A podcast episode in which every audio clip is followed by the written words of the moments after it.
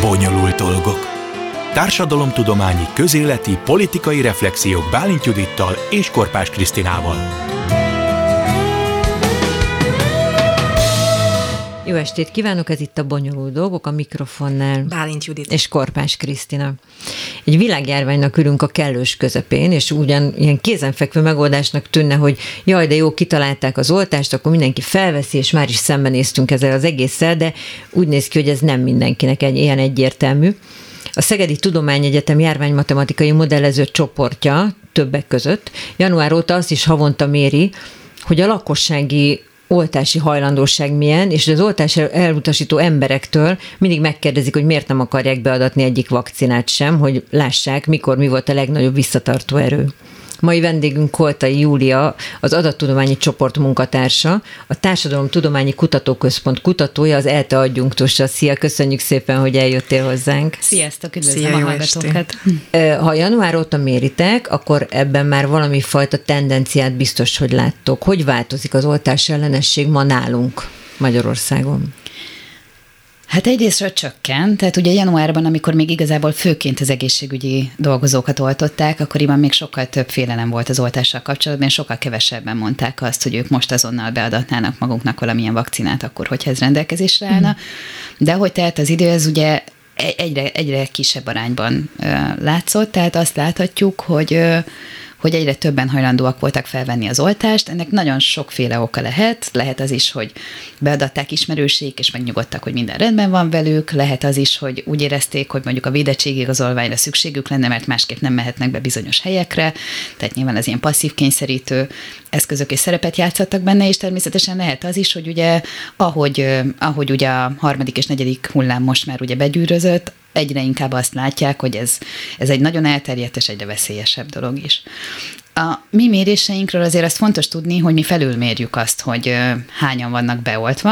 Ez azt jelenti, hogyha tudjuk azt, hogy mondjuk a 18 éven felüli lakosságban mekkora ténylegesen az oltási arány, akkor ehhez képest a mi kérdőíves adatfelvételünkben többen mondják azt arányaiban, hiába országos reprezentatív minta, hogy be vannak oltva. Hmm, ez mindig is jellemző volt mindenre, mert ez nagyon érdekes. De hogy ebből lehet valami következtetést levonni? Például azt, hogy ciki már azt mondani, hogy nem vagyok beoltva? Vagy Abszolút. Kínos? Abszolút, ez, mi is ezzel magyarázzuk részben a dolgot, ugye, hogy ahogy nem csak az oltás esetében, hanem szociológiai kutatásokból tudjuk, hogy sok más szenzitív téma esetében is, például amikor cigány mérünk a magyar társadalomban, vagy xenofóbiát, akkor az emberek egy idő után cikinek érzik azt, hogy hogy bevallják, hogy ők mondjuk, nem tudom, cigányellenesek, vagy valamilyen módon hmm. elítélnek bizonyos társadalmi csoportokat. Hasonló mechanizmus lehet itt is, tehát, hogy ez természetesen csak egy feltételezés, de azt gondoljuk, hogy, hogy cikinek érzik bevallani azt, hogy ők nincsenek beoltva.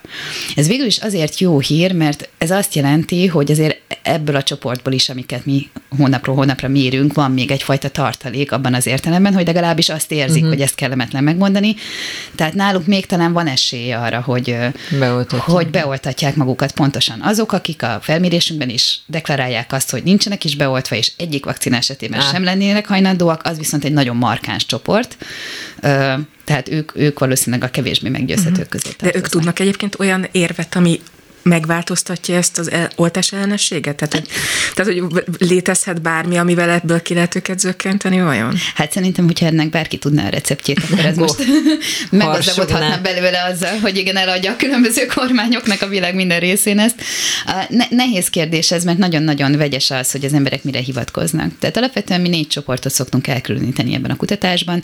Vannak azok, akik ugye állítólagosan beoltatták magukat. Vannak azok, akik ugye másik szélsőség, amit ugye mondtam már, hogy ők azok, akik nem hajlandóak, és ezt meg is mondják.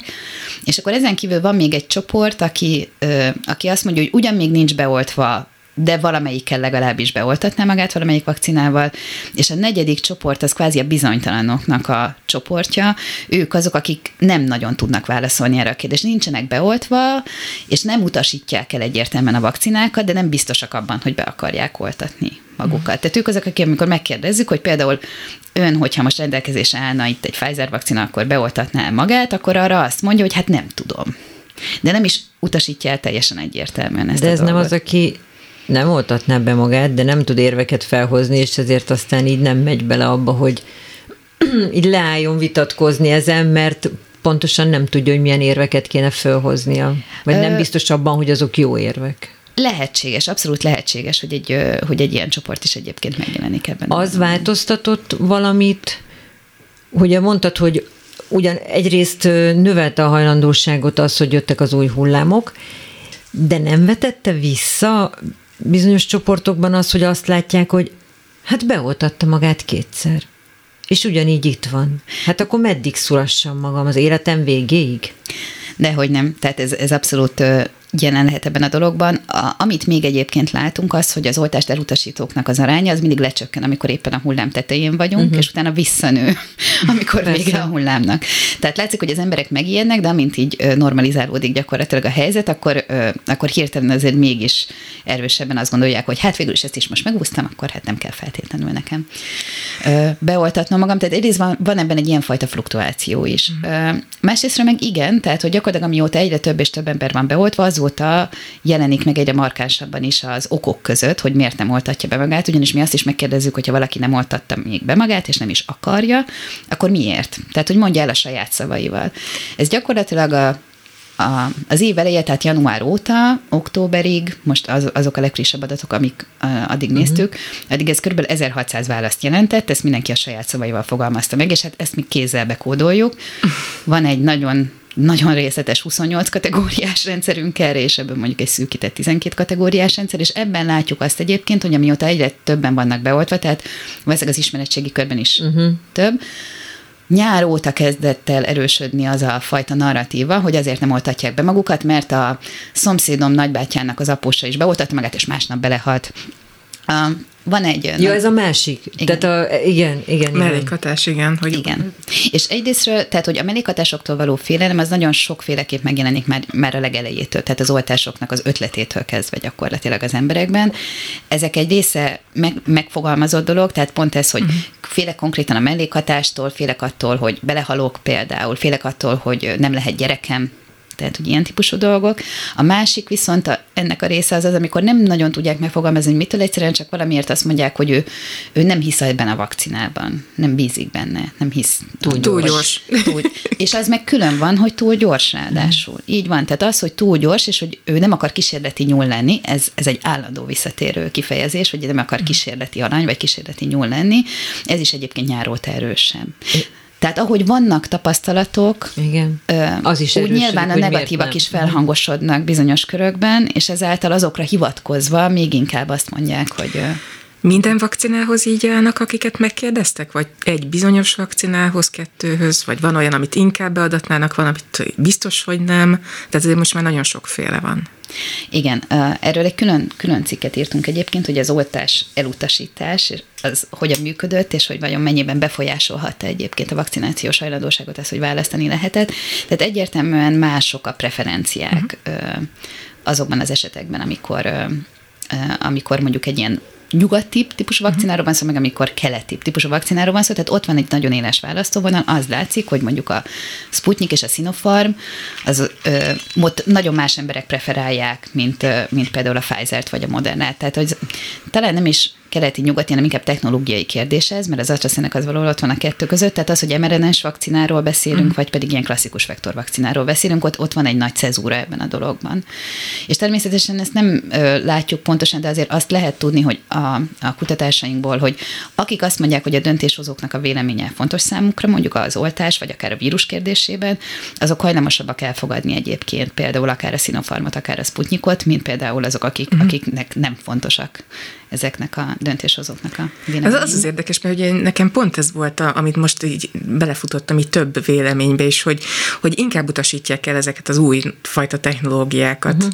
és, és nem idősebb emberek, hanem, hanem fiatalabbak, Sőt, volt olyan is, aki nem tudom, presztis csinált abból, hogy ő bizony rossz akar, és nem, nem amerikai, vagy, ki, vagy kínait akar.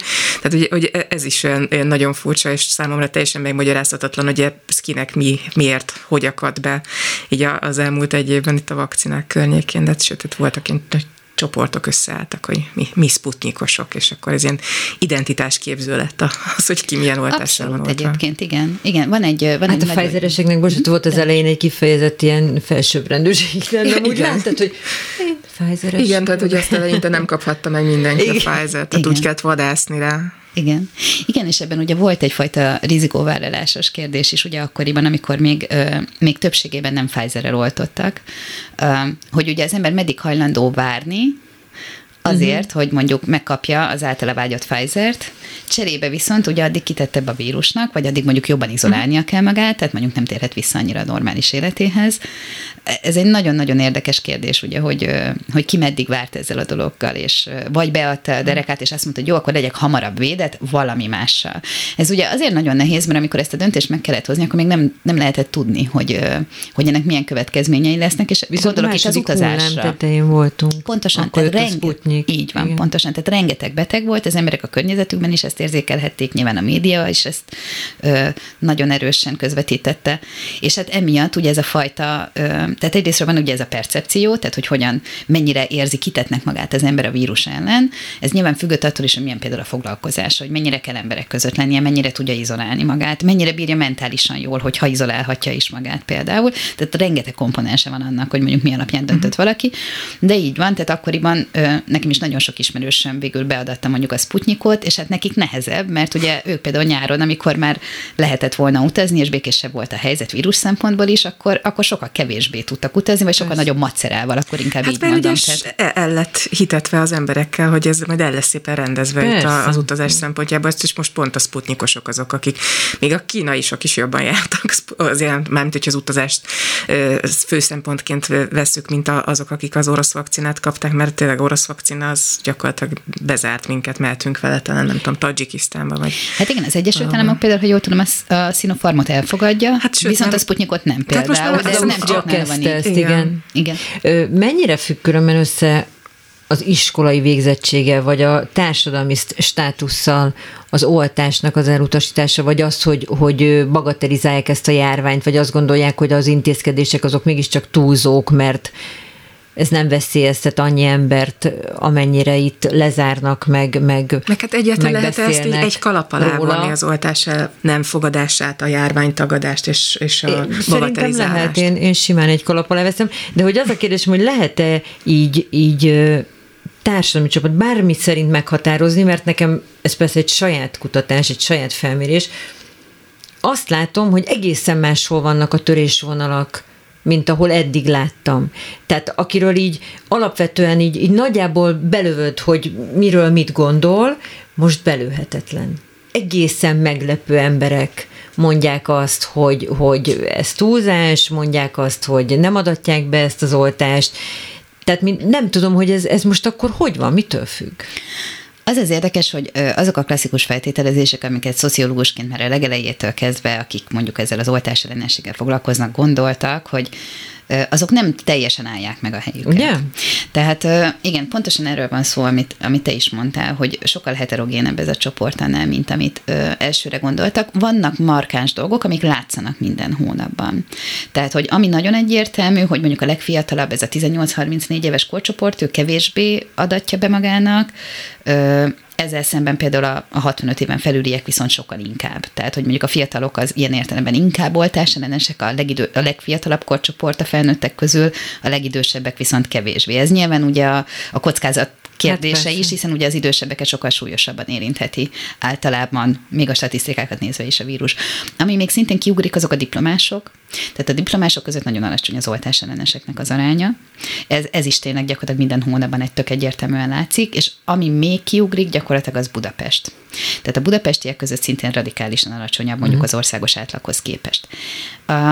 Viszont érdekes módon nem figyelhetjük meg ezeket a, ezeket a teljesen egyértelmű lineáris tendenciákat, amiket gondoltak. Tehát nem mondhatjuk azt, hogy minél magasabb végzettségű valaki, annál kevésbé oltásellenes. Ez, ez nem igaz, nem látunk ilyenfajta lineáris tendenciát. Ugyanúgy nem ö, mondhatjuk a két középső életkori csoportról, mondjuk ez a 35 és 65 közöttiekről, hogy ott se látunk egyértelmű mozgásokat, meg tendenciákat uh-huh. például. Um, ahogy egyébként a település típus mentén sem. Szóval sem mondhatjuk, hogy mondjuk minél kisebb településen, akik valaki annál inkább oltásellenes, nem látjuk ezt sem. Tehát Budapestet látjuk kiugrani, de a többi település esetében nem látunk ilyen. De uh, akkor szerintetek, nem tudom, hogy ezt fogják-e valakik vizsgálni, ezek személyiségjegyek lesznek? Tehát akkor bizonyos személyiségtípusok, akik így reagálnak erre, vagy? Ez, ez borzasztó jó kérdés, mert most nagyon sokféleképpen ö, próbálunk tesztelni többféle elméletet arra, hogy mégis pontosan, hogy hogy lehet megfogni ezt a dolgot. Van egy ö, ö, van egy nagyon érdekes közgazdasági rizikóvállalási elmélet például, amivel most foglalkozni fogunk, ami, ami például ilyesmiről szól, hogy alapvetően az, hogy az ember mondjuk milyen társadalmi helyzetben van, az nagyon erősen meghatározza azt, hogy mekkora rizikót vállal az ismert, abban az esetben ugye, ha ismertek mondjuk a valószínűségek. Tehát nagyon sokszor nem az optimális, tehát az a kérdés például, hogy többet kockáztatunk, és ezáltal többet nyerünk, vagy kevesebbet kockáztatunk, de akkor kevesebbet nyerünk.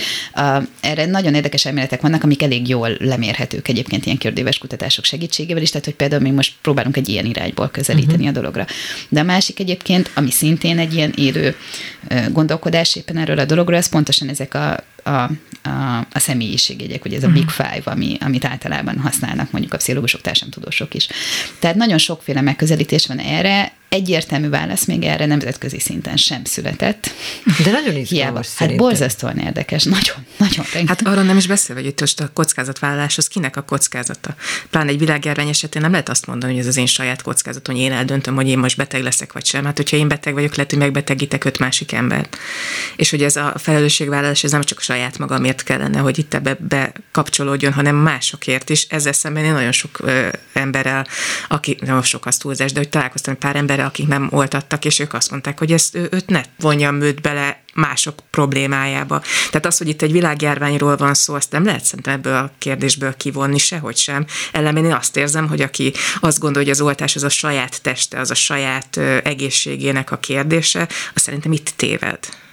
Igen, ez, ezt egy picit árnyalnám egyébként mhm. azért annyival, hogy, hogy, hogy sok embernek ez választási lehetőség kérdése, másoknak viszont nem. Uh-huh. Tehát azt, azt még egyértelműen látjuk mondjuk az anyagi helyzetet tekintve, hogy azok, akik kifejezetten rossz anyagi helyzetben vannak, köztük egyébként, köztük egyébként például érdekes mondani, egyébként magasabb az oltás ellenesek aránya, de hogy pont erről a csoportról egyébként azt akartam mondani, hogy van, ahol nem van, ahol ez tényleg nem döntéskérdés. Tehát az például, hogy valaki mondjuk bemegye dolgozni úgy, hogy tüneteket észlel magán, azt van, aki megteheti, mert uh-huh. olyan a munkahely, hogy elfogadja, és más meg nem teheti meg, mert ha nem megy, akkor másnak kirúgják, és nem lesz mit enni-venni a családjának. Hát ez az.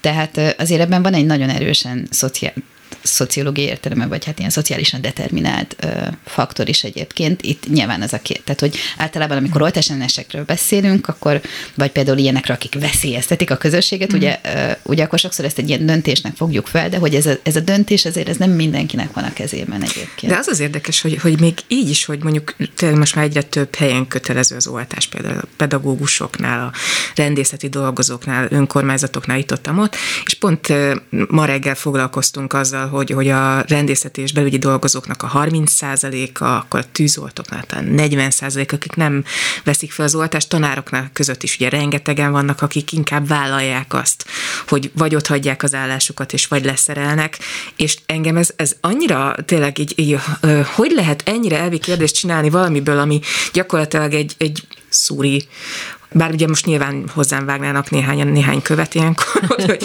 hogy hogy mondhatok ilyet. Tehát, hogy, hogy hogy lehet ennyire ragaszkodni ahhoz a, az elképzeléshez, hogy ez, ez, az, ez az oltás ez ártalmas, tehát hogy inkább vállalják az ugrást a semmibe, mint hogy ebbe belemennek, ez számomra teljesen érthetetlen. Ugye tényleg itt jön szóba az, hogy, hogy mi, a, mi az ő percepciójuk erről az egészről. Ez pont a, szintén az adattudományban nyi csoportban dolgozok, Karsai Márton kollégám még a Rényi Intézetben egyébként ezt kutatták, hogy vajon az, hogy hogy mit érzékel, hogy mennyire van veszélyben például, um, vagy mit érzékel egyébként, hogy az ő környezetében mennyi megbetegedés van, az mondjuk hogyan befolyásolja ezeket a dolgokat, hogyan befolyásolja azt, hogy hány emberrel érintkezik, inkább megpróbál izolálódni, vagy sem beoltatja magát, stb. És hát nyilván ezek, ezek szintén nagyon erős faktorok. Tehát hirtelen, ha valakinek a környezetében nincsenek betegek egyszerűen, akkor nagyon nehezen hiszi el azt, Persze. hogy van járvány. Most a negyedik hullámra egyre kevesebb ilyen ember van.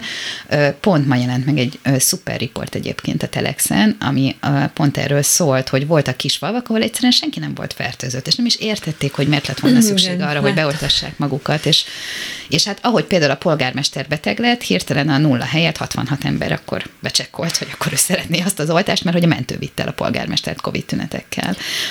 Tehát ez a fajta érzékelés, ez biztos, hogy, hogy meghatározza ezt. De akkor ez azt jelenti, hogyha például a kormány például felhagyna azzal, hogy nem enged be COVID osztályokra forgatócsoportokat, az akkor segítene? Vagy ugyanúgy azt gondolják, hogy ez ugyanúgy az összeesküvés elmélet része, és ezt az egészet eljátszatják, mint ahogy a holdra lépés is egy... Én abszolút azt gondolom, hogy erről van szó, tehát, hogy a, a személyes tapasztalatot nem nagyon írja felül hmm. semmi egyébként. Ugye azért is nehéz, mert ahogy mondtam is, már nyár óta egyre jobban megjelenik az a narratíva, hogy, hogy az ismerőseim is betegek lettek az oltástól, vagy nem, be, belehaltak, betegek lettek. Meg két történt. oltással fekszenek a lélegeztetőn ezrek, igen. Igen. Van, van, egy, van egy nagyon jó kis Facebook csoport, ez vagy Vakcina Info, az orvos válaszol, és abban kifejezetten csak orvosok válaszolnak a, az embereknek a kérdéseire. És azért ott ez a, ez a része a dolognak, ez mondjuk így nagyon sokszor felmerül, hogy már pedig a testvérem is, amikor beadatta rá három hónapra, találtak egy csomót, nem tudom hol, és mm. hogy akkor vajon attól lett rákos, hogy...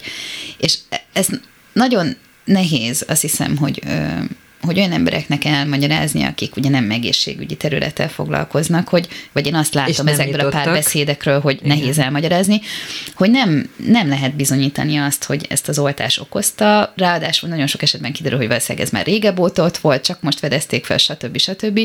A, valószínűleg az emberek azt is érzik, hogy jó, de ha csak x százalék esély is van arra, hogy ez okozta, akkor én mhm. miért adassam be magamnak. Ez mind-mind nyilván azzal függ össze, hogy, hogy amire ugye nagyon sokszor hivatkoznak, hogy túl gyorsan lett kifejlesztve ez a dolog, és emiatt nem tudhatjuk ugye, hogy mit uh-huh. okoz. A gyerekek oltásánál ez most különösen Igen. kritikus. Ez az az igazság, hogy azok az ismerőseim, akik már rég három oltással vannak oltva, ők sem biztosak benne, hogy a 12 év alatti gyereküket például beoltatják-e. Tehát, tehát úgy elgondolkoznak, mert azt mondják, hogy jó, én most beoltatom magam, mert inkább vállalom a rizikót akkor is, hogyha ennek lehetnek mellékhatásai, de a gyerekemnek még nem tudhatjuk, hogy milyen hosszú távú problémákat okozhat például ez a dolog. De akkor ez a, tehát akkor ők nem hisznek annak sem, aki ezt előállította, és azt mondja, hogy semmi, hiszen azért adjuk nektek oda, mert mi ezt már leellenőriztük. Igen, de azt mondják, hogy a hosszú távú hatásait nem tudták Igen. leellenőrizni, hiszen ami ez külön. ami teljesen igaz. Így van. És hát azért ez, lássuk be, így nehéz laikusként ezzel vitatkozni. Hát, hát, Igen, de gondoltunk be, tehát most ez, ez persze olvastam, és már sokan leírták, de ha így álltak volna ez az egész az 50-es években a gyermekbénulásos járványhoz, hogy néz neki ez az ország? Tehát, hogy érzed, akkor, akkor ez nem volt, akkor megjött a, a csepp meg a vakcina, és mindenki boldog volt, hogy végre beadathatja, és a gyerekét biztonságban tudhatja. Szóval persze ott nagyon-nagyon ártott nekik, itt meg azt mondják, hogy annyira nem veszélyes a gyerekekre, tehát biztos, hogy egészen más volt a kockázat, vagy hogy az árérték arány. Abszolút, és egyébként szerintem ez nagyon erősen összefügg azzal, amit mondhatok az előbb, hogy ugye mennyire a közösségért érzett felelősség, és az ember saját gyermekének is, tehát ugye a félelem a mellékhatásoktól, és ugye a gyerekek esetében ez különösen így van, tehát az ember tényleg szinte jobban félti a gyerekét, mint saját magát uh-huh. bizonyos helyzetekben, hogy akkor ugye miért, miért is kéne beoltanom a gyerekemet, hogyha egyrészt a mhm. gyerekeken mondjuk nagyon szinte tünetmentesen, vagy nagyon enyhe tünetekkel átmegy, és így tovább. Ugye erre általában kétféle érvet hoznak, egyrészt ezt a közösségi felelősségvállalást, másrészt meg azt, hogy ha viszont a gyereknek valamiért véletlen abban nagyon kis százalékba kerül, akinek viszont súlyos tünetei vannak, neki is lehet baja, másrészt meg a post-covid tünetek mm. a gyerekeknél azért erősek tudnak lenni, és hogy ha kiszámolják a jelenlegi tudásunk alapján annak a rizikóját, hogy valakinek akár post-covid, akár közben ilyen súlyos ö, tünetein lesznek versus az oltásról való ismeretünk alapján az oltás rizikóját, akkor még mindig az oltásé kisebb. Egyébként a lehetséges betegségekkel, meg hosszabb távú problémák, tehát a vírus elkapásának hosszabb távú problémáihoz képest. Amikor a kutatást végeztétek, akkor és nyilván a COVID oltásokról tettetek fel kérdést, ott van valami átfedés, mondjuk, hogy a többi oltáshoz hogy állnak ezek az emberek? Tehát ugye azt régebben, amikor még nem volt COVID, akkor beszélgettünk arról, hogy igen, vannak ilyen kisebb csoportok, akik ugye alapvetően az összes védőoltást elutasítják, de azok ilyen pár száz, pár hát ezres létszámról volt szó. Hát most meg ugye van három millió, vagy nem tudom, hol tartunk, most a oltásban 6 millió fölött, ugye? Tehát mondjuk még akkor egy olyan két millió ember olthathatna, hogyha akarna. Igen, ugye ez nehéz, mert ugye amíg nem kötelező ez az oltás, addig ezt egyedül mondjuk a választató oltásokkal lehetne összefüggésben uh-huh. nézni, és ugye felnőttek esetében ez nagyon kevés, mert mint vagy az ember például, hogyha elutazik valami exotikus helyre, akkor vannak, mondjuk akkor szinte azok kötelezőek, de igazából egyedül talán az influenza oltása lehet ezt párhuzamba állítani. Azt viszont pont azért, mert ez nem egy erős vírus most már, ugye nem adatják be magunknak sokan, úgyhogy próbáltuk ezt mérni, hogy mondjuk tavaly beadatta magának az influenza oltás, de nem nagyon látunk uh-huh. összefüggéseket, valószínűleg azért, mert ez tényleg egy szűkebb csoportot érint általában a, uh-huh. az influenza elleni oltás. A, egy másik kutatásból egyébként, amit Gál Zsófiával csinálok, abban pont azt nézegetjük, ez egy 2017-es adatbázis, ott szülőknek az oltása kapcsolatos attitűdjeit mértük fel, és ott azért lehetett detektálni egy ilyen 10%-os elégoltás ellenes csoportot, ami egy országos mintán mondjuk azért szülők, és sok. az sok. Igen. Tehát, hogy nem annyira kevés és marginalizált egyébként ez a csoport, mint amennyire tűnik. Itt is fontos, hogy az oltás ellenességi csak az ajánlott oltásokról beszélek most, ugye, mert hogy azzal érdemes ezt összevetni. Tehát nem azok, akik a kötelezőket is elutasítják, hanem azok, akik mondjuk nem akarnak semmilyen ajánlott oltást beadatni. Hát a HPV-vel is ez volt. Uh-huh. Abszolút. Csak ugye ez egy sokkal kisebb csoportot érint, mert a kamaszlányok szülei, hát azért az mégiscsak kisebb, mint az egész ország, de ugyanez a cirkusz ment, hogy jöttek ezek a svéd videók, vagy nem tudom még, Igen, hogy... de az is az első egy-két évben, de aztán azóta, hogy eltelt, tényleg, Persze, hogy telt az idő, ez de akkor ott uh-huh. tényleg ez volt. De borzasztó érdekes, hogy múltkor valamelyik ismerősöm föltett egy ilyen összeesküvés videót, és nagyon vicces volt, mert tudod, ezek az odaírják, hogy gyorsan nézd meg, mert letördik, fél éve fönn van a YouTube-on, tehát embernek nem jut eszébe letörölni. És megnéztem, másfél óra volt, tehát pörgettem, pör, nem, tehát hogy nem, nem néztem meg úgy, de pörgettem, pörgettem. És tudjátok, az a legcsodálatosabb, hogy igaz állításokat tesznek egymás mellé, tehát leellenőrizhetően igazak, csak a kiindulás és a végkövetkeztetés hamis. És ezzel nagyon nehéz mit kezdeni.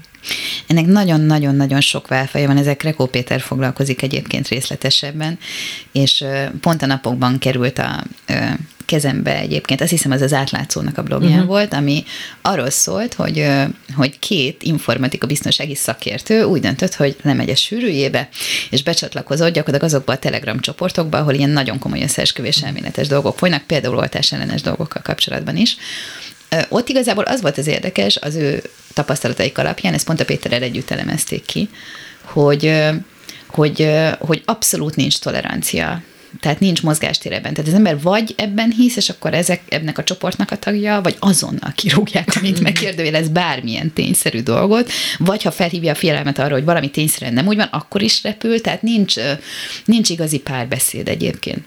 De szerintem ugyanezt lehet tapasztalni, hogy az ember bármilyen oltással, vagy akár vírussal mm. kapcsolatos mondjuk médiacik alatt megnézi a Facebook kommenteket, Persze. semmi párbeszéd nincs. Igazából ez egy ventiláló fórum, ahol mindenki kijönti magából azt, ami éppen És nem a végén azt neki. mondja, agymosott barom. De mind a két oldal, mind a két oldal e, teljesen egyértelműen így van, így van. Tehát nagyon-nagyon kicsepelőzhet. Azt viszont azért tök fontos kiemelni, hogy azt, amit látunk a közösségi médiában, az nagyon-nagyon fel van nagyítva ahhoz képest, amekkora ez a csoport. Uh-huh. Na ez, tehát, ez egy nagyon fontos dolog, erről igen. beszélünk. Igen, tehát ez még februárban igen. kezdtük el nézegetni a Bauer Zsófival, aki, ö, aki az Insight cégén keresztül egyébként, ők kifejezetten ilyen kvalitatív módon elemzik ezeket a közösségi média ö, hozzászólásokat, és azt csináltuk akkor, hogy a kérdőjükbe is beletettünk a közösségi médiában ilyen nagyon népszerű oltásellenes állításokat, vagy, és megkérdeztük róla a véleményét a válaszadóknak, tehát megmértük egy országos reprezentatív mintán, és megnéztük azt, hogy akkor ezek milyen arányban jelennek meg a közösségi ö, mhm. médiában, tehát például a Facebook kommentekben,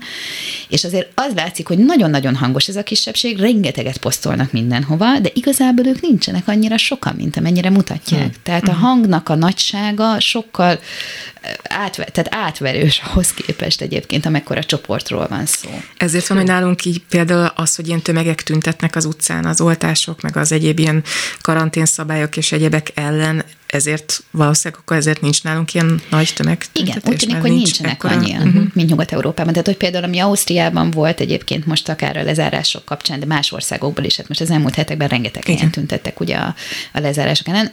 Úgy tűnik, hogy azért akkor a tömeg nincsen. Teszem hozzá egyébként, hogy, hogy a nyugat-európai országokban is, akik most kimentek az utcára, azok nem mind voltak oltás ellenesek.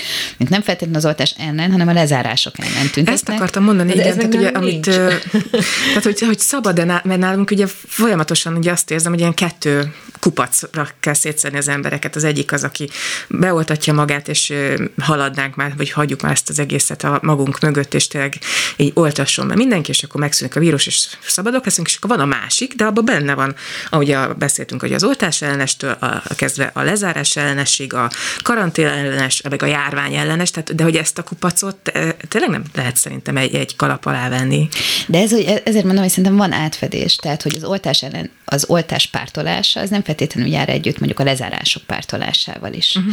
Tehát azok, akik például akár Magyarországon oltatnak, azoknak szerintem egy jelentős része örül neki, hogy nincsenek lezárások. Nyilván. Pontosan hát azért, azért magát. mert ezért oltatta magát. Így van. De vannak, akik még az oltás ellenére is azt gondolják, hogy mivel nagyon-nagyon terjed a mhm. járvány, ezért ettől még szigorúbb lezárásokra lenne szükség.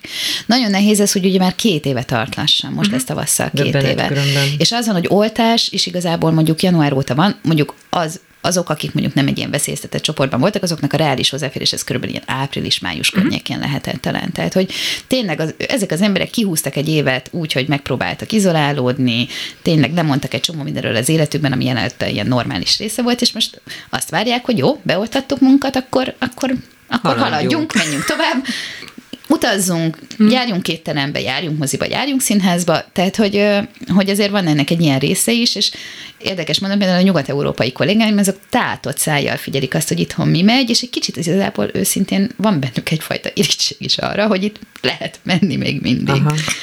Tehát ez egy nehéz ügy, hogy... E- ezen szoktam csodálkozni, amikor emberek ott kibuknak a Facebookon az intézkedéseken, nálunk nincs is.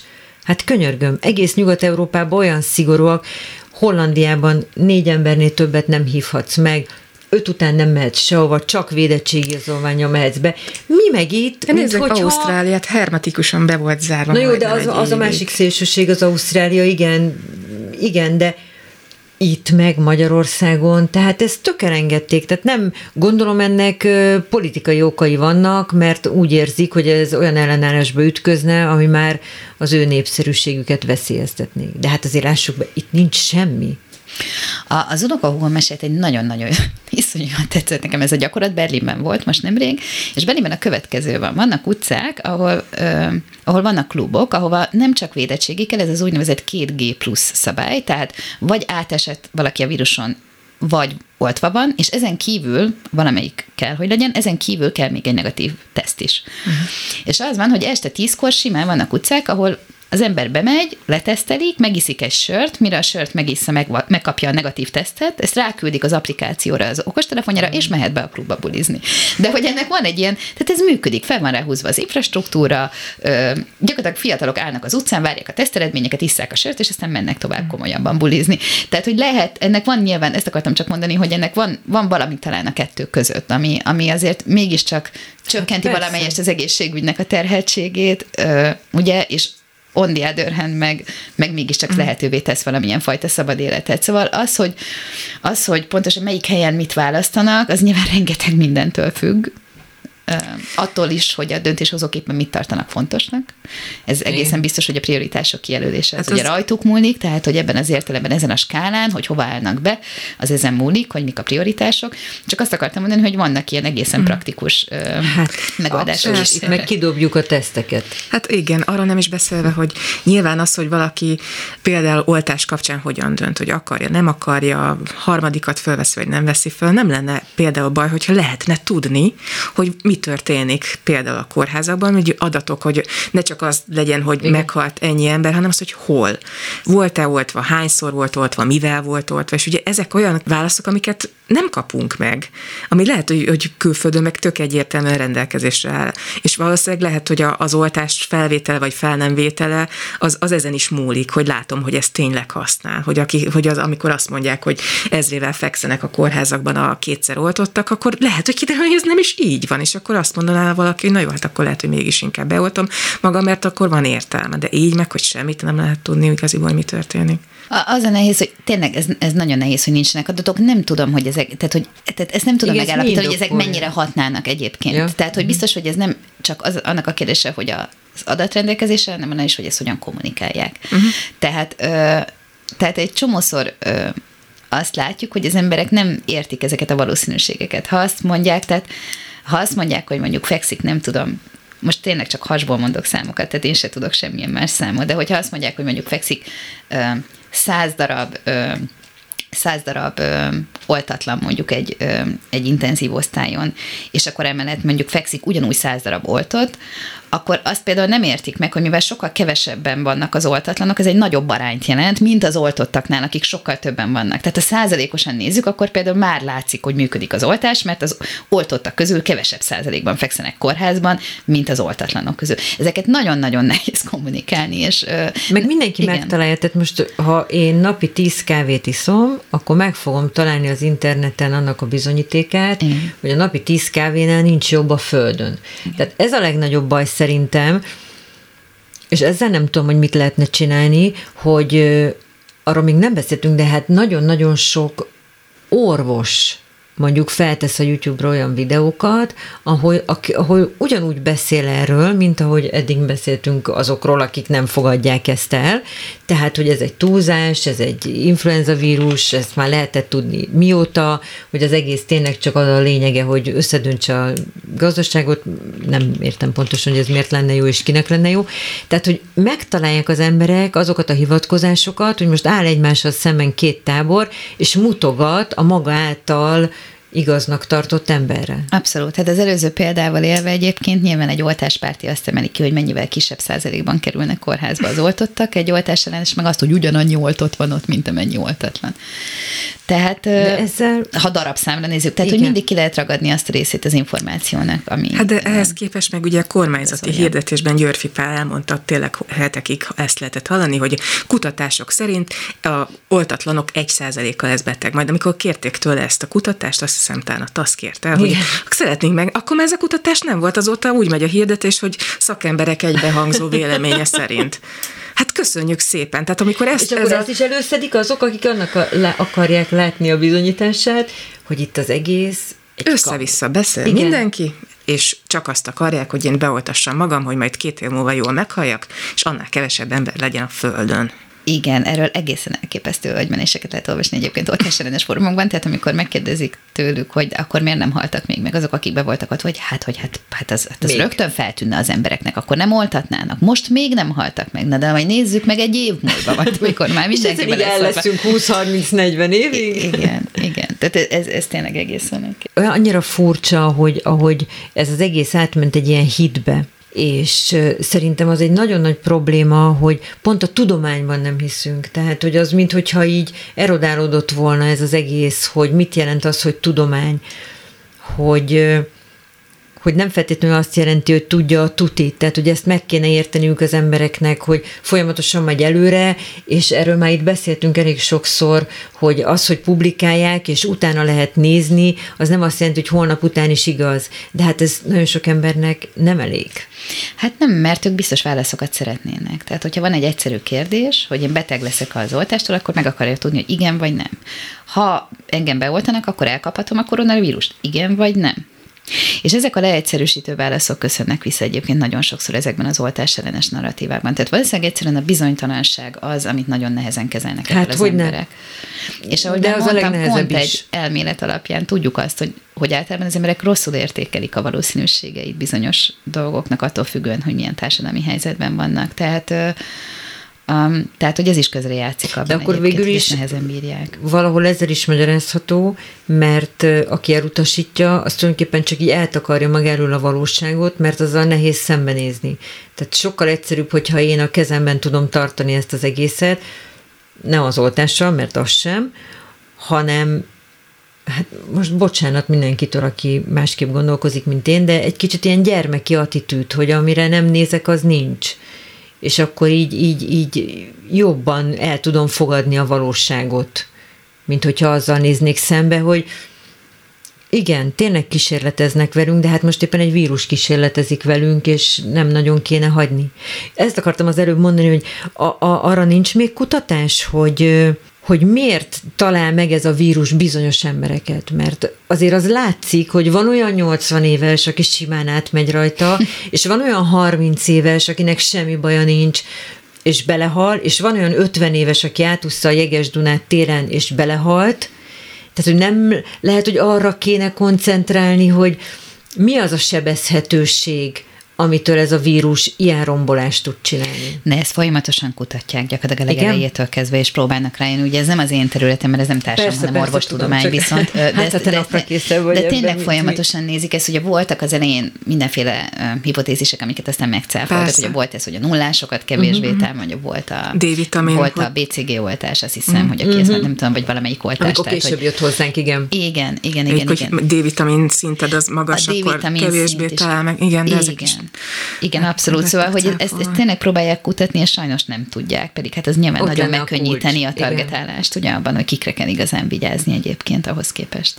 Így van, és tényleg nincsenek ebben mintázatok, tehát hogy tök egészséges fiatalok is el tudják kapni, meg hát most ugye egy egy olimpikon van éppen kritikus helyzetben ugye az országban is, tehát hogy ez, ez látszik, hogy nem csak, a, nem csak az időseknek a, a vírusa most már, hogy úgy mondjam, és a delta variánssal egyébként ez aztán különösen felerősödött, hogy a fiatalokra is ugyanolyan veszélyes tud lenni egyébként. Vagy ha nem is ugyanolyan valószínűséggel lesz veszélyes, de hogy ők is lehetnek, uh-huh. kerülhetnek nagyon, nagyon rossz helyzetbe, és nagyon rossz fizikai állapotba ezáltal. Azt néztétek-e, hogy a, amikor az oltás ellenességnél volt ez szempont az, hogy mennyire elérhető az oltás? És ezt azért kérdezem, mert ugye amikor itt most harmadik hete tart ez az oltási akció hét, amikor regisztráció nélkül lehet menni oltásra, és sokan most egyik kolléganőnk csinált egy, egy riportot a, a sorban állóknál, és ott nagyon sokan azt mondták, hogy hát azért jöttek, mert nem akartak a regisztrációval szenvedni. Ez, ez, ezt mi most fogjuk látni azokból az adatokból, amiket nem sokára kapunk, meg nagyon kíváncsian várom egyébként, tehát majd a,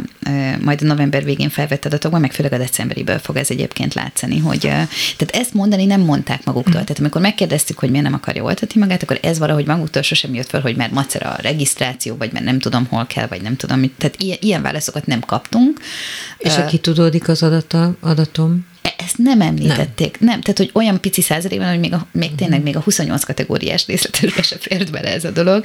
Pedig én is vártam azt, hogy lesz egy olyan pici csoport, aki valamiért ettől fél. Ez, ugye ez fontos tudni, hogy mi ezer fős mintán mérünk, tehát, ö, tehát nyilván ide minden nem fog bekerülni egyébként, itt sokkal inkább trendeket tudunk ugye ezzel nézni. Tehát lehet, hogy van hogy valami olyan mikrocsoport, aki eddig ezért nem oltatott, és ez nálunk nem tűnt fel, mert pont ők nem kerültek például bele a mintába, de, de hogy azért valószínűleg, hogyha ez egy markánsabb, nagyobb csoport, társadalmi csoport, akkor ezt láttuk volna ezekben a válaszokban legalábbis. De az egyértelműen látszik, hogy ez a nagyon nagy siker, ez a, az, az oltási akció. Tehát, hogy, hogy tényleg, a, bár mondjuk az első oltást pont viszonylag kevesen mondani. vették föl, de ahhoz képest, hogy előtte mennyien vették föl, az elmúlt, az előtte lévő heteket, hogyha összegök, mégis nagyságrendel többen mentek el most az első oltásra. De mondjuk ez lehet, hogy azért is van, mert ugye folyamatosan növekedett a betegek száma száma. Igen, szerintem is az biztos, hogy, hogy, hogy ez egy tök komplex hatás, mert egyrészt volt az, hogy nem kell regisztrálni, csak mm. az ember besétel, ez nyilván kényelmesé teszi, de pont ezt akartam mondani, hogy azért ugye tényleg azt látjuk, hogy azért, azért többségében harmadik oltást mm. vettek föl például, vagy tehát kevésbé az első oltást.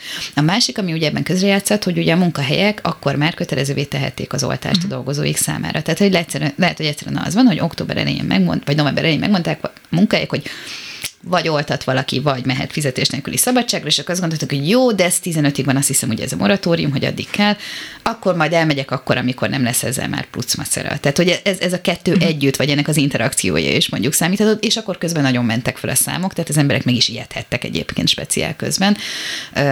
Nem, tehát nem csak szerintem a regisztráció nélküliség, hanem a munkahelyeknek a, uh-huh az ukáza is ebben közrejátszott. Még az elérhetőséget az oltásnak azt arra is kérdezem, hogy azt is láttuk, hogy például olyan településeken, ahol nincsen egészségügyi intézmény, hanem a házi orvos olt, és ugye ott is Pfizernél volt azt hiszem, hogy ott nem tudom, nagyon hidegen kellett ezt tárolni, ezért nagyon sok helyen azért nem ment a, a kvázi a jó oltás, csak a nem tudom én a kínai, mert hogy egyszerűen nem tudták megoldani, hát hogy hogy vigyék ki. nem tudtak ott egy Regisztrálni se tudtak, viszont ö, azt is láttuk, hogy ahol településen mondjuk egy helyi civil szervezet megszervezte, hogy a nem tudom én a műfázba kimegy megy a, a, az orvos és ott beolt embereket, akkor ott ugye többen mentek el oltani, mint, mint hogy át kellett volna menniük a szomszéd faluban. Abszolút, és erre egyébként csodálatos civil kezdeményezések mm. voltak szerintem. Tehát, hogy, hogy már a, a harmadik hullám alatt is egyébként volt olyan egyébként, ha jól emlékszem, akkor ahol kifejezetten ilyen roma szegregátumokat Igen, jártak. Olyan roma önkéntesek, akik azért mentek le, hogy elmondják, hogy ők is beoltatták magukat, és ez nem gond, és utána segítsenek abban, hogy beregisztráljanak ezek az emberek. Tehát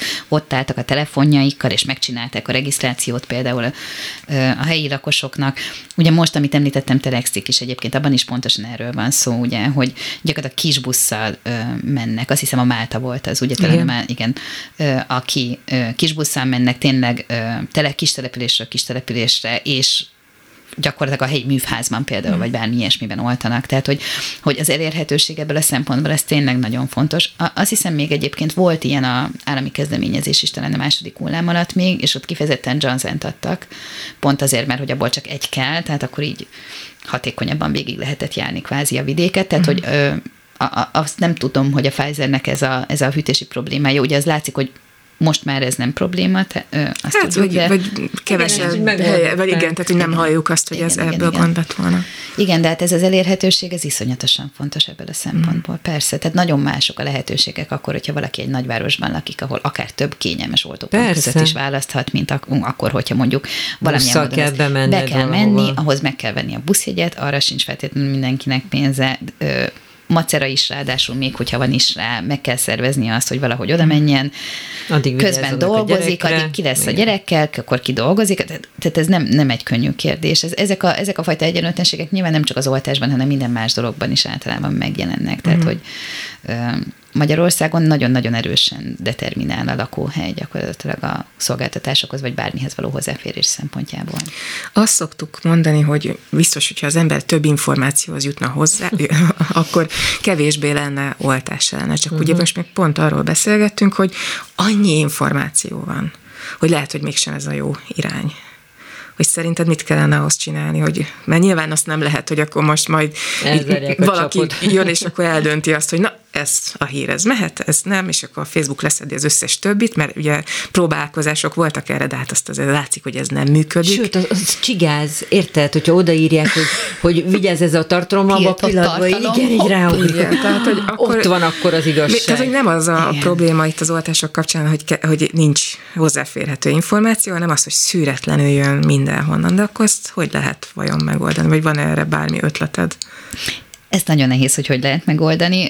Az, amit említettél, az az egy csomó szempontból, főleg a közösségi médiában ugye nagyon problémás, mert tehát én is azt gondolom, hogy nem arról van szó, hogy nincs elég információ. Szerintem legalább ugyanannyi oltásellenes website és videó található neten egyébként, ami, ami például abszolút ilyen klasszikus fake newsokat tol, mint amennyi, az old, mint amennyi a, tényleg a tudományos testületek által ellenőrzött, stb. stb. Tehát itt az a kérdés, hogy kikinek hisz.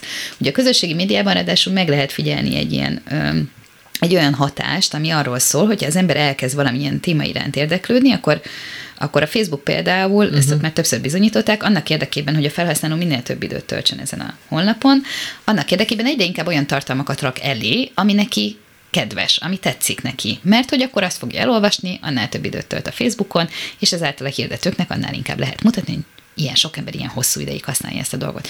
Tehát azért ezeknek a felületeknek elsősorban az az érdeke, hogy komfortossá tegyék az ember életét, és nem pedig az, hogy megmutassák a diverzitást például. Ez azt jelenti, hogy ha elkezdek oltásellenes dolgokra kattintani, akkor egy idő után szinte csak oltásellenes uh-huh. tartalmak jönnek fel, ami meg ráadásul erősíti ezt, az, ezt úgy hívjuk, hogy filter buborék, szűrő buborék. Tehát gyakorlatilag kialakítok magam körül ezeknek az algoritmusoknak a segítségével egy olyan buborékot, amiben egy idő után ugyanazt látom, amit látni szeretnék. Azt ami meg is erősíti. És ez megerősíti. Uh-huh. És ez azért is nagyon veszélyes, mert egy idő után azt fogom hinni, hogy mindenki így gondolkodik egyébként, és hogy ez a norma. Miközben ez egyáltalán nincs így. Ugye ugyanezt látjuk politikai polarizáció szempontjából is egyébként a közösségi médiában. Tehát, hogy az ember elkezd egy oldalra, mondjuk Magyarországon az, hogy például nem tudom, kormánypárti vagy ellenzéki akár újságokat olvas, vagy cikkekre kattint rá, vagy hozzászólásokat lájkol például, ez egy idő után belerakja egy olyan csavarba, amikor nem fog más látni konkrétan, mm. csak azt, és hirtelen az a téves percepciója lehet, hogy hát de hát mindenki így gondolkodik, hát tehát hát nem is értem, hogy akkor hogy lehetnek másokat. Uh, szóval ez egy nagyon-nagyon nehéz dolog, és azt, hogy ezt hogy lehet uh, hogy lehet szűrni kvázi, tehát hogy ugye amit említettél, az inkább egy ilyen kurátori dolog, ugye, hogy, hogy valaki döntse el, hogy akkor Na, mi hát igaz, az. és mi nem igaz. És ezeknek egy része, tehát hogy a Facebook például ezt úgy próbálta megoldani, ugye ezt a fajta hitelességi problémát, ez ugye a Trump kampány kapcsán ö, merült fel ilyen nagyon radikálisan először, hogy megpróbált hiteles forrásokat azonosítani, és megpróbált hiteltelen forrásokat azonosítani. Nyilván a kettő között sok minden van, van egy nagy szürke zóna, amit így nehezebb, de hogy valamilyen értelemben egyébként tényleg el lett döntve, hogy mondjuk a Guardiannek annak lehet hinni, és akkor a nem tudom milyen ö, orosz dezinformációs oldalaknak meg nem lehet például hinni, és akkor onnantól kezdve lett egy algoritmus, ami azt csinált, hogy kiszűrte gyakorlatilag azokat a tartalmakat, amik ilyen megbízhatatlan helyekről mhm. érkeztek. De még egyszer mondom, természetesen azért ez nem, tehát csak a nagyon szélsőségeseket tudták ebben az értelemben kiszűrni. Hiszen ugye folyamatosan jönnek létre új oldalak, folyamatosan jönnek létre új uh-huh. videók, tehát ez nem lehet állandóan, nem lehet ennyi ilyen teleszorva igazságmorzsákkal, tehát ugye... Abszolút. Abszolút. Így Pont van. egy három hete volt nálunk az Inda House nevű egyesületnek két aktivista, ők például Encs és környékén, ilyen kis térségben végeznek nagyon fontos, nagyon értékes munkát, ott családokkal dolgoznak, ők például, akik Na, megszerezték ott helyben az oltást Fügeden, és ő, az egyik kolléga mesélte, hogy, hogy amikor segített valakinek az oltási regisztrációhoz, megmutatta, hogy a Facebookon milyen híreket olvas, és hogy miért Igen. félt rettentően, és akkor csak így végig szaladtak ott, hogy milyen tartalom jött fel a, a, a Facebookon a hír folyamába, és hogy így, így teljesen meg volt döbbenve, mert hogy, igen, tehát hogy, hogy de is gondolta, hogy ilyen is lehet, és annak az embernek meg csak az volt a valóság. Igen. De ez egy érdekes dolog, hogy a, most gondoltok be, hogy persze nem hisznek a tudományban, nem hisznek az oltásban, nem hisznek, de amint oda kerülnek, hogy egy kórházba bekerülnek, mégiscsak átadják magukat az ottani orvosoknak és ottani tímnek, és kötve hiszem, hogy minden egyes infúzió előtt pontosan diagnosztizálják, hogy mi jön le abból az infúzióból. Vagy a kedvenc példám, hogy amikor mondjuk valakinek lesz egy, egy epeköve, vagy bármi, bemegy, azt mondják neki, hogy ez a baja, bevisszük, elaltatjuk, megcsináljuk, minden rendben lesz betolják, elaltatják, kiviszik, felébred, és azt mondják, hogy megoldottuk, minden rendben van, ezeket a gyógyszereket kell szedni, és akkor működni fog az élet. Most ezt akkor miért kell jobban elhinni, mint azt, hogy most itt van a megoldás arra, hogy ne kapjuk el ezt, amit tényleg Szerintem az emberek azt hiszik, hogy ők nem lesznek nagyon betegek.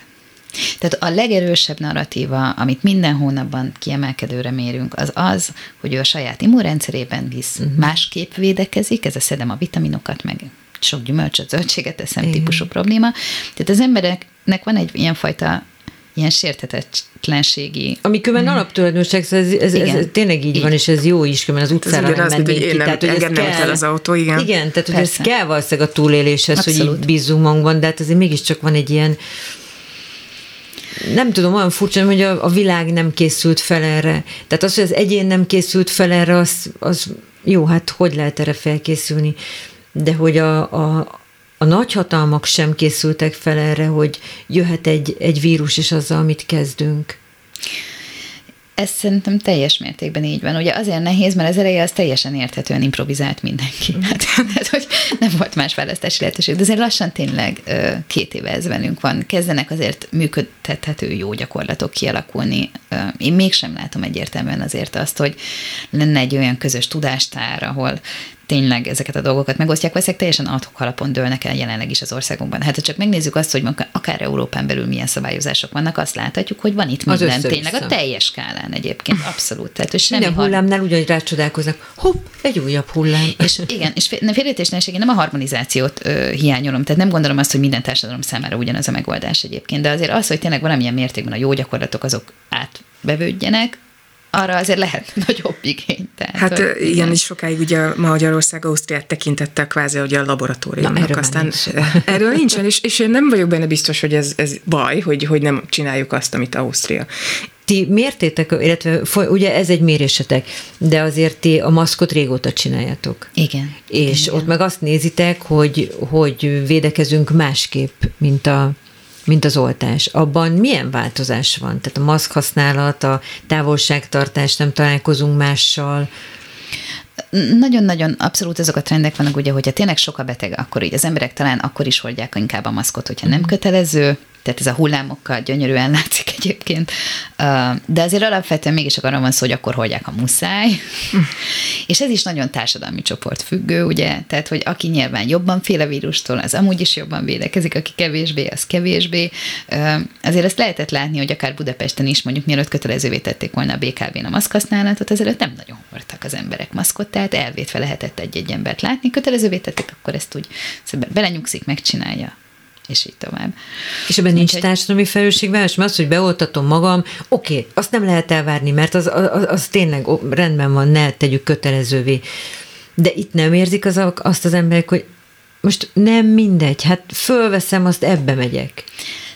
Ez, de az abszolút ugyanoda vezethető vissza, és egyébként még reflektálva az előzőre is, amiről beszéltünk, ugye, hogy, hogy, hogy ezek a különböző narratívák, hogy ki mit szeretne, ki, ki, ki szerint mi lenne a jó, ugye, ez, ez tényleg nagyon-nagyon-nagyon kultúra függő, és ezért is mondtam azt, hogy, hogy én nem gondolom, hogy harmonizálni kéne például egész Európában. Tehát, hogy, hogy például az, hogy amikor mondjuk akár gondoljunk vissza, még az első hullám alatt volt ez a bolt időszak, ugye, igen, az idősek. Tehát, hogy például mennyire dönt úgy egy társadalom, hogy működteti jobban a gazda. Akkor még ugye azt hitték, hogy a fiatalokra ez nem veszélyes, hogy mondjuk, hát akkor az idősek maradjanak otthon, és akkor a fiatalok megéljék az életüket. Vagy azt mondjuk, hogy hát az időseknek is jár ugyanolyan létjogosultságú, minőségű élet, mint a fiataloknak, úgyhogy akkor viszont a fiatalok hozzanak kompromisszumot azért, hogy tehát tehát nagyon-nagyon-nagyon sok társadalmi normális értékre, meg kulturális értékre vezethető vissza az, hogy mondjuk valaki erről hogy gondolkodik, vagy, vagy hogy látja például ezt az egészet. És ezért mondom, hogy országonként is ez nagyon-nagyon különböző, hogy az emberek mit preferálnának, meg hát nyilván a társadalmi státuszuk is ezt nagyon erősen meghatározza. Úristen, annyi kérdés maradt fel. Csak egy gyors kérdés. Téged felidegesít ez az egész? Vagy tudósként így tudsz felülről szemlélni erre az egészre, és mint egy ilyen kutatási terület csak nézed, vagy azért képes vagy te is plafonig ugrálni bizonyos dolgoktól? Ö, nem, engem nagyon érdekel ez az egész. Mm. Tehát nem felidegesít, hanem, hanem érdekel, mert, szeret, mert azt, azt gondolom, hogy nem értem, és szeretném megérteni jobban. Úgyhogy ezért, ezért próbálunk, hogyha ez a, ez a megközelítése jött be. Ezzel se tudjuk magyarázni, akkor előszedünk még egyet, akkor még mm. egyet. Tehát, hogy azt hiszem, hogy nagyon jó lenne az, hogyha, hogyha találnánk tényleg valami olyan faktort, amivel ezért nagyjából meg tudjuk érteni azt, hogy miért, miért választják ezt a gondolkodásmódot és ezt az utat az emberek. Nagyon szépen köszönjük. Köszönjük, tényleg. Én is nagyon köszönöm. A mai vendégünk Kultai Júlia, az adattudományi csoport munkatársa, a Társadalomtudományi Kutatóközpont kutatója, az ELTE adjunktusa volt. Nagyon jó, hogy megint eljöttél és beszélgettél velünk ezekről. Önöknek megköszönjük szépen a figyelmet. Ez volt már a Bonyolult Dolgok, a www.clubradio.hu oldalon ezt a műsort, hogy az összes többit meg lehet hallgatni, keressék a bonyolult dolgokat podcast formában, nagyon sok helyen meg lehet már minket találni. Egy hét múlva ismét találkozunk, elköszön a két műsorvezető. Korpás Krisztina. És Bálint Judit. Viszont hallásra. Viszont hallásra. Bonyolult dolgokról hallottak ma is. Jövő héten csütörtökön este hétkor folytatjuk.